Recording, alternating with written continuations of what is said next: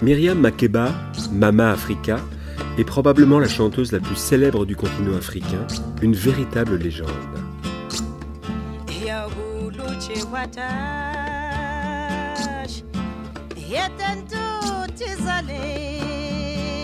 Dès ses débuts, elle reliera son parcours artistique à son combat contre l'apartheid et pour l'émancipation des pays africains. Elle deviendra l'icône d'une Afrique libre, autonome et unie. Elle naît en 1932 à Johannesburg, en Afrique du Sud. En 1947, les nationalistes afrikaners gagnent les élections et mettent en place le régime de l'apartheid. En 1959, elle quitte l'Afrique du Sud pour les besoins de sa carrière. Elle ne sait pas qu'elle sera de fait bannie de son pays et pour son soutien à l'ANC, mouvement politique de lutte anti-apartheid, et pour sa participation au film américain interdit dans son pays, Come Back Africa. Déchue de sa nationalité sud-africaine, elle passera 31 longues années loin de son pays.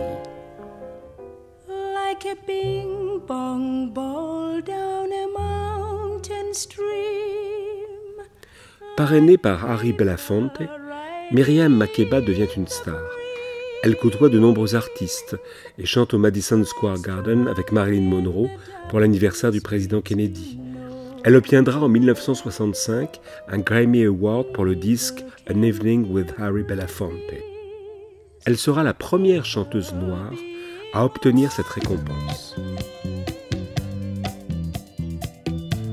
1967 est l'année du succès.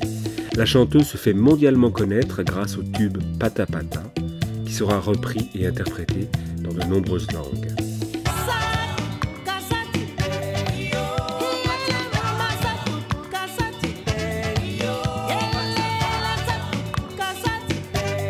Deux ans plus tard, elle épouse Stockley Carmichael, chef des Black Panthers et militant des droits civils. Ce mariage compromet sa carrière et lui vaut des ennuis avec la justice américaine. De nouveau l'exil, direction la Guinée, puis de nombreuses autres destinations.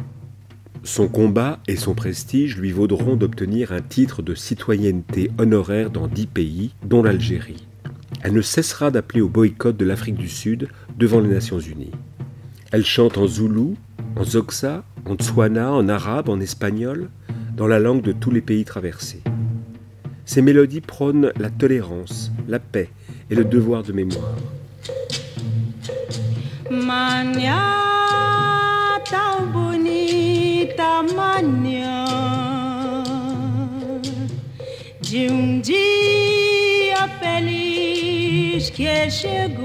Sa musique, sans jamais être teintée d'amertume ou de rancœur, incite les peuples africains à lutter pour leurs identités.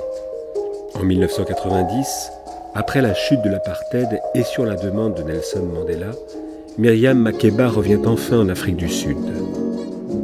Mama Africa continuera son combat pour la liberté et s'engagera dans de nombreuses causes humanitaires. En novembre 2008, après un concert de soutien à l'écrivain Roberto Saviano, traqué par la mafia, elle s'éteint à Naples.